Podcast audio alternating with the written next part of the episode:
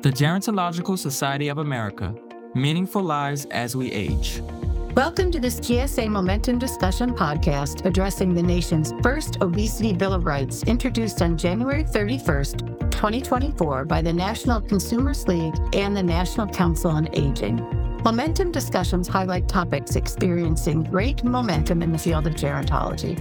We're grateful to Novo Nordisk for their support of the G S A Toolkit for the Management of Obesity in Older Adults and today's podcast episode. My name is Jen Pettis, and I'm the Director of Strategic Alliances at the Gerontological Society of America, or G S A, and I'm delighted to serve as a host for today's Momentum discussion. Joining me for this podcast are Nancy Glick, Director of Food and Nutrition Policy for the National Consumers League, Dorothea Vafiadis, Senior Director of National Council on Aging's Center for Healthy Aging. Dorothea and Nancy, welcome. Thank you for taking the time out of your day to discuss the new Obesity Bill of Rights with me. We're delighted. Thank you for having us. Jen, thanks for having me. It's an honor to be here. Let's go ahead and get started, Nancy. I'd like to start with you and ask why and why now? That is, why do we need an obesity bill of rights, and why is now the right time for one? I'm so glad you asked that question, because this was the question that N C L asked in twenty twenty-one. And the reason we did it was because, first of all, we represent everybody in this country, because everyone is a consumer. And we are aware of the striking statistics that have come out of the C D C. And in fact, in twenty twenty-one, C D C announced that we had reached a new milestone as a nation. forty-two percent of adult Americans now are considered to have obesity. seventy-three percent of adult Americans have either overweight or obesity. That means that most Americans today, like me, are in the category of being the minority, not the majority. So we said to ourselves, how could we have gotten to this point when the science of obesity is just exploding? We've learned so many new things about the brain and satiety. There are new treatments that we know work. And we have guidelines from numerous societies that tell tell doctors exactly when and what to do. So we said, well, all right, that's terrific. But the problem is that only ten percent of adult Americans have ever seen a doctor and had a conversation about obesity, which is just, it's a staggering statistic. So we did a uh, expert panel with leading obesity experts, and what we learned is it's the problem is us.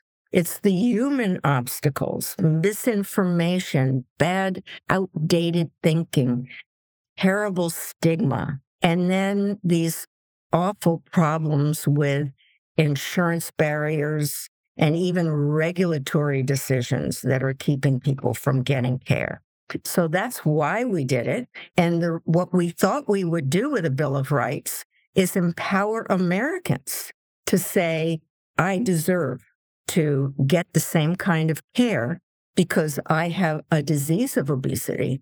And if I have arthritis or if I have diabetes, I can go to a doctor, I can get the best care, and I can reduce my symptoms and maybe even go into a remission or cure a problem. That doesn't exist right now. And so that's the reason for the Obesity Bill of Rights. Okay. I think it's really important to note that the N C O A and the N C L developed the Obesity Bill of Rights with a great deal of input. You mentioned a panel already, Nancy, um, but you had a variety of communities of interest, including G S A. We certainly appreciate the opportunity to have been involved in the work. Dorothea, would you share with our listeners the process that you used to develop the Bill of Rights? Yeah, thank you, Jen. This important document is years in the making. And we know many people with obesity feel stuck because they don't get the care they need, especially people of color. So we wanted to dig deeper into the situation and hear directly from older adults in their communities to learn what was going on. So we held a series of town hall meetings across the country in senior centers and at faith-based organizations in places like Los Angeles, Oklahoma City, Jackson, Mississippi, and Wilmington, Delaware, to bring people together to share information about what's important to them and to hear feedback on what's working and what could be better.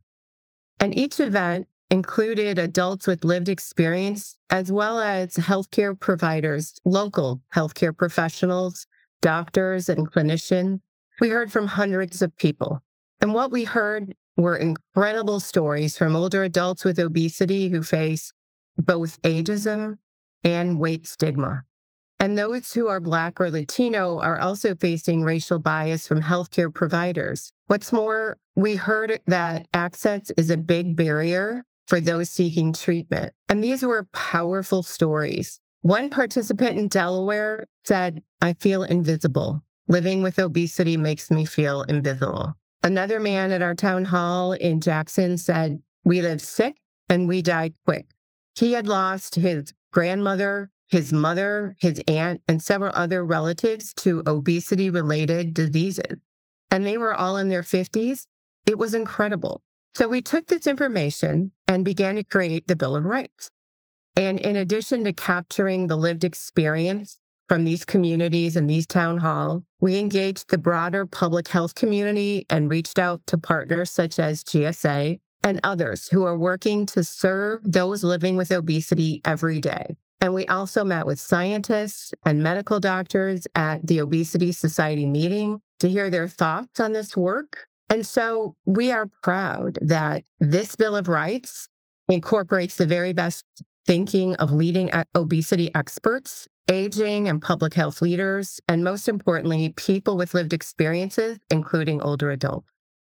Well, what you shared certainly paints a picture of the present and perhaps the past for some of these folks that live with obesity or overweight. But what is the future, Dorothea, that is envisioned with this Bill of Rights?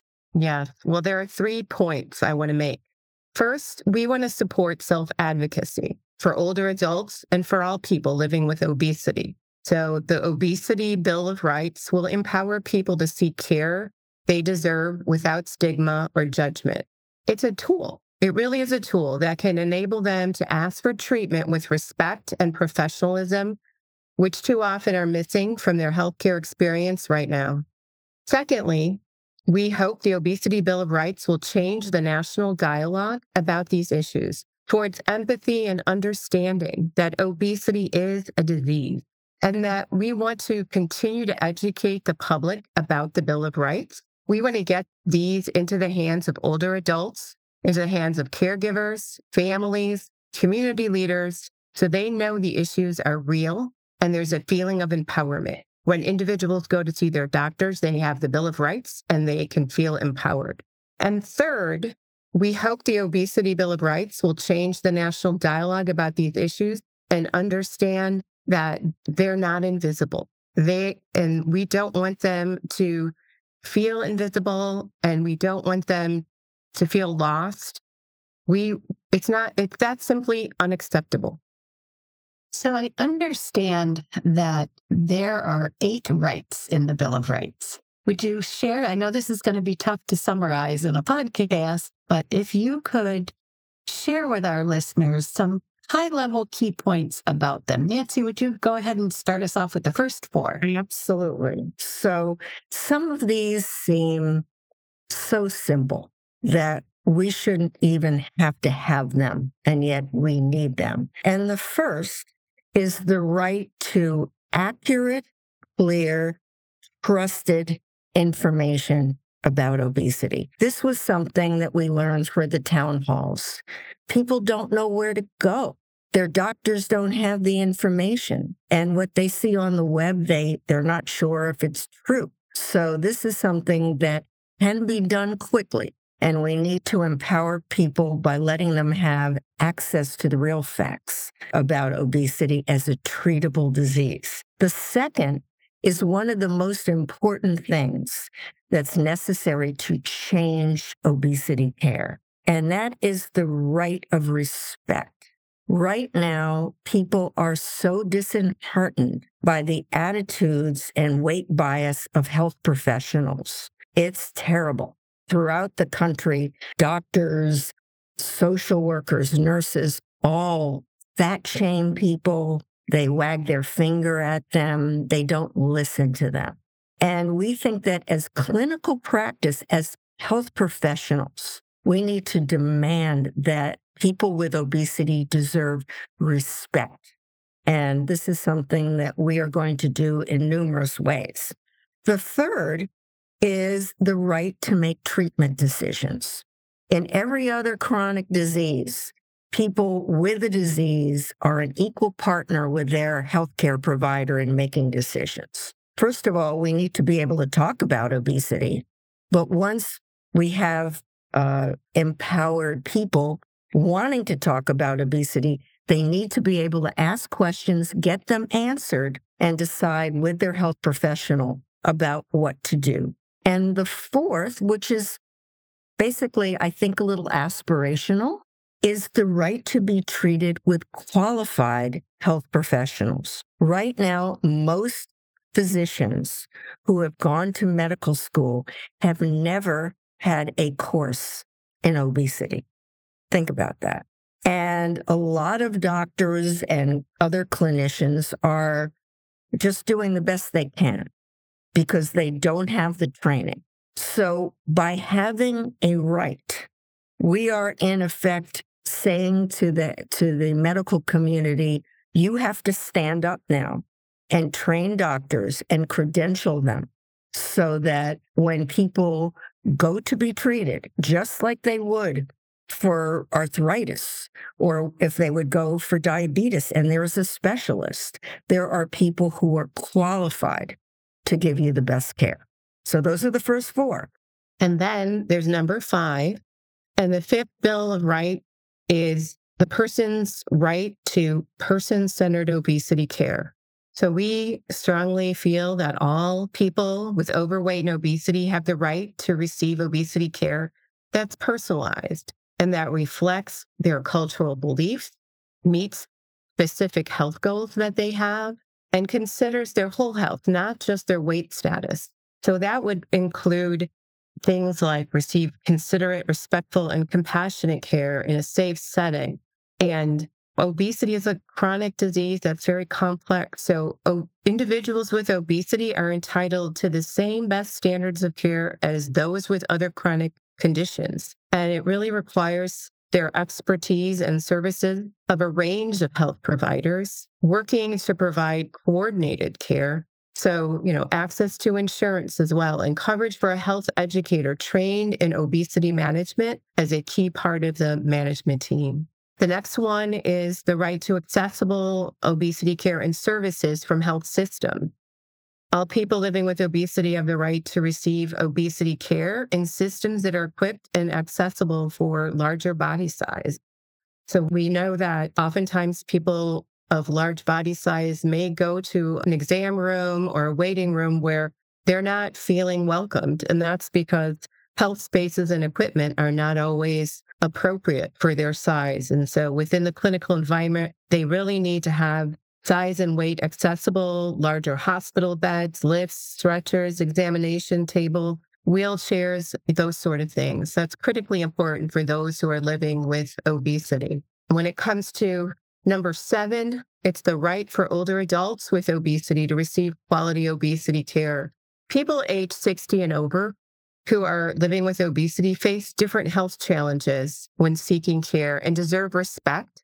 They should have a comprehensive care approach consistent with their personalized medical needs. I mean, the simple truth is that older adults not only face weight bias when they live with obesity, but they face ageism when seeking obesity care. And that presents a unique challenge in the healthcare system because older adults have different physiology. So they need experts who can understand and treat the special needs that they have.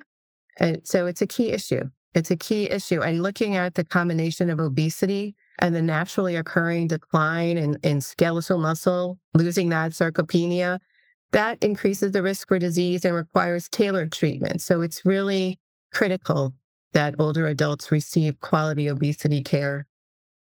And then finally, last but definitely not least, Jen, is the right to coverage for obesity treatment.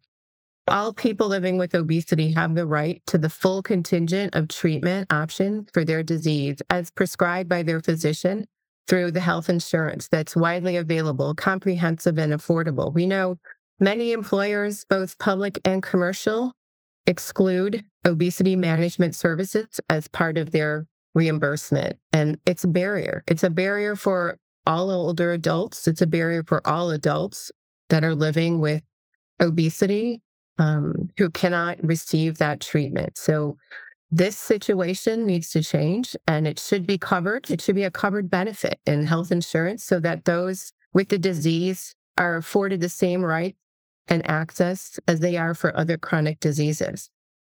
Nancy, where can folks go to learn more about, really to read the full Obesity Bill of Rights? I know you, you ladies have given us a high-level overview, but where can they read the, the full Obesity Bill of Rights and learn more? We have a website called Right To, which is the numeral two, right to obesity care dot org. And we have described the purpose of the Bill of Rights. We have a list of the Bill of Rights, and we have a lot of background on why this matters. So we go into great detail about the treatment of obesity, the fact that since twenty thirteen, the American Medical Association has classified obesity as a disease requiring treatment. So we want people to understand the costs, the prevalence, the fact that obesity is directly related to over two hundred chronic diseases. So all of that information is on there. And in addition, we have an area where we allow people to take action. So right now, since we're such a new organization, we're spearheading a movement. And everybody who is listening to this podcast, we invite you to be part of this movement, because what we are talking about here is actually changing healthcare. So it's not just about awareness. It's not just about bringing a Bill of Rights to a doctor. It's saying that the medical system needs to treat obesity correctly. And that means a lot of change. So we want people to be advocates. We want people to say, we deserve the best care. And so the right to obesity dot org is a rallying cry. You can learn about the Obesity Bill of Rights, but you can also do something to make sure we have those Bill of Rights in place. And please, if you have any ideas, you want to join us, there's a place on the website where you can sign up, and we will get back to you. Dorothea, I'm going to ask you this quick follow-up question to what Nancy shared about the site. I understand there are quite a few organizations who have contacted you all in support of this, the Bill of Rights. Can you tell us just about how folks are supporting the effort? Well, we have more than forty organizations that uh, who have signed on to support the Obesity Bill of Rights. And we are getting more contacts day by day. It's really phenomenal. It's catching on. I mean, it, people are excited and enthusiastic to get the word out. So we'll be working with these organizations, Nancy and I, to get the Obesity Bill of Rights into the hands of their constituents and to continue to beat the drum. Secondly, N C O A will be launching an educational campaign around the Obesity Bill of Rights that's going to be even beyond what we've currently done, and really planning to continue that town hall model to meet the people where they are and reach out to the communities and help them get the Bill of Rights in their hands to advocate for themselves.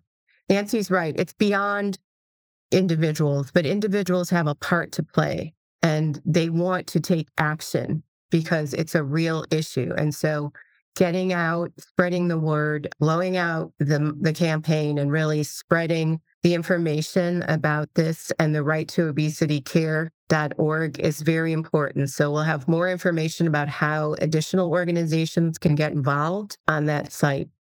Is there anything else, Dorothea, that you want to share that N C O A is doing? You mentioned the town hall. Can you give us a little glimpse of what that might be?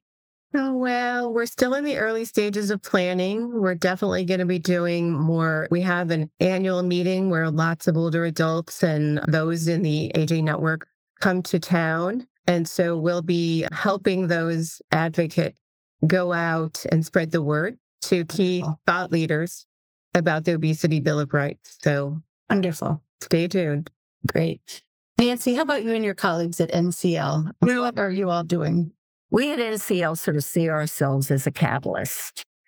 And of course, that's one of the reasons that we've joined forces with N C O A, and we are excited to be working with your organization. But we have big thoughts. So we sort of consider this the beginning of a long process. And one of the things that we are going to start working on, as I said before, some of the things that we have in our Bill of Rights are not possible today. For example, having a large workforce of physicians and clinicians who are well-trained. So what we're going to start doing is working on creating goals for the nation on how to basically implement all of these Bill of Rights by the end of twenty twenty-nine. In other words, by twenty thirty, everything will be in place, which seems like too long, frankly. I'm an impatient person. But we're going to be uh, inviting stakeholders to come together and think through what is going to be necessary to make real change happen throughout the health system. And we're going to chart these goals, and then we're going to hold people accountable. So that is sort of exciting. And the other thing that we're doing, and I know that Dorothea is doing as well, is the Bill of Rights provides a new framework for advocacy. So right now in Congress, there is a bill called TROA, the Treat to Reduce Obesity Act, Treat and Reduce Obesity Act. And the Bill of Rights provides a new framework for going back and trying to get Congress to pass legislation that will solve two really big problems. One is that there's something called I B T, Interventional behavioral therapy, which is very important, intensive behavioral therapy for people with obesity. And Medicare Part B limits access to very specific healthcare settings. We think it should be available in all health settings. And the second is the fact, and we are all aligned on this, is that Medicare still refuses to cover Uh, these new anti-obesity medicines under a rule that they developed twenty years ago. So TROA would stop that and give people who are now Medicare beneficiaries, the older Americans that Dorothea and G S A are working to help, with the access that they cannot now have. So we think we've got something, as Dorothea said, that's a tool. And we need to get it to advocates who are also fighting uh, at state levels, where some of these retirement systems run by states don't want to pay for obesity treatments. And we need to also use it in terms of state bills that will deal with discrimination, where we can get rid of this whole idea of weight bias. So we have a new tool. And we should all use it. And we think it's just a new framework for saying some of the things we've been saying for a long time, but now maybe with a little more oomph. I think a little more oomph is a good way to wrap up our discussion. This was a terrific discussion, ladies. Thanks so much for taking the time out of your busy schedules to join me. And thanks to your organizations for really leading the way in demanding person-centered appropriate care for older adults and others with obesity. G S A is delighted to be among the many organizations supporting the bill. And I also want to thank our listeners. We hope that you all found this an informative and enjoyable discussion. Thanks, Jen. Thank you so much. The Gerontological Society of America was founded in nineteen forty-five to cultivate excellence in interdisciplinary aging research and education to advance innovations in practice and policy. For more information about G S A, visit geron dot org, G E R O N dot org.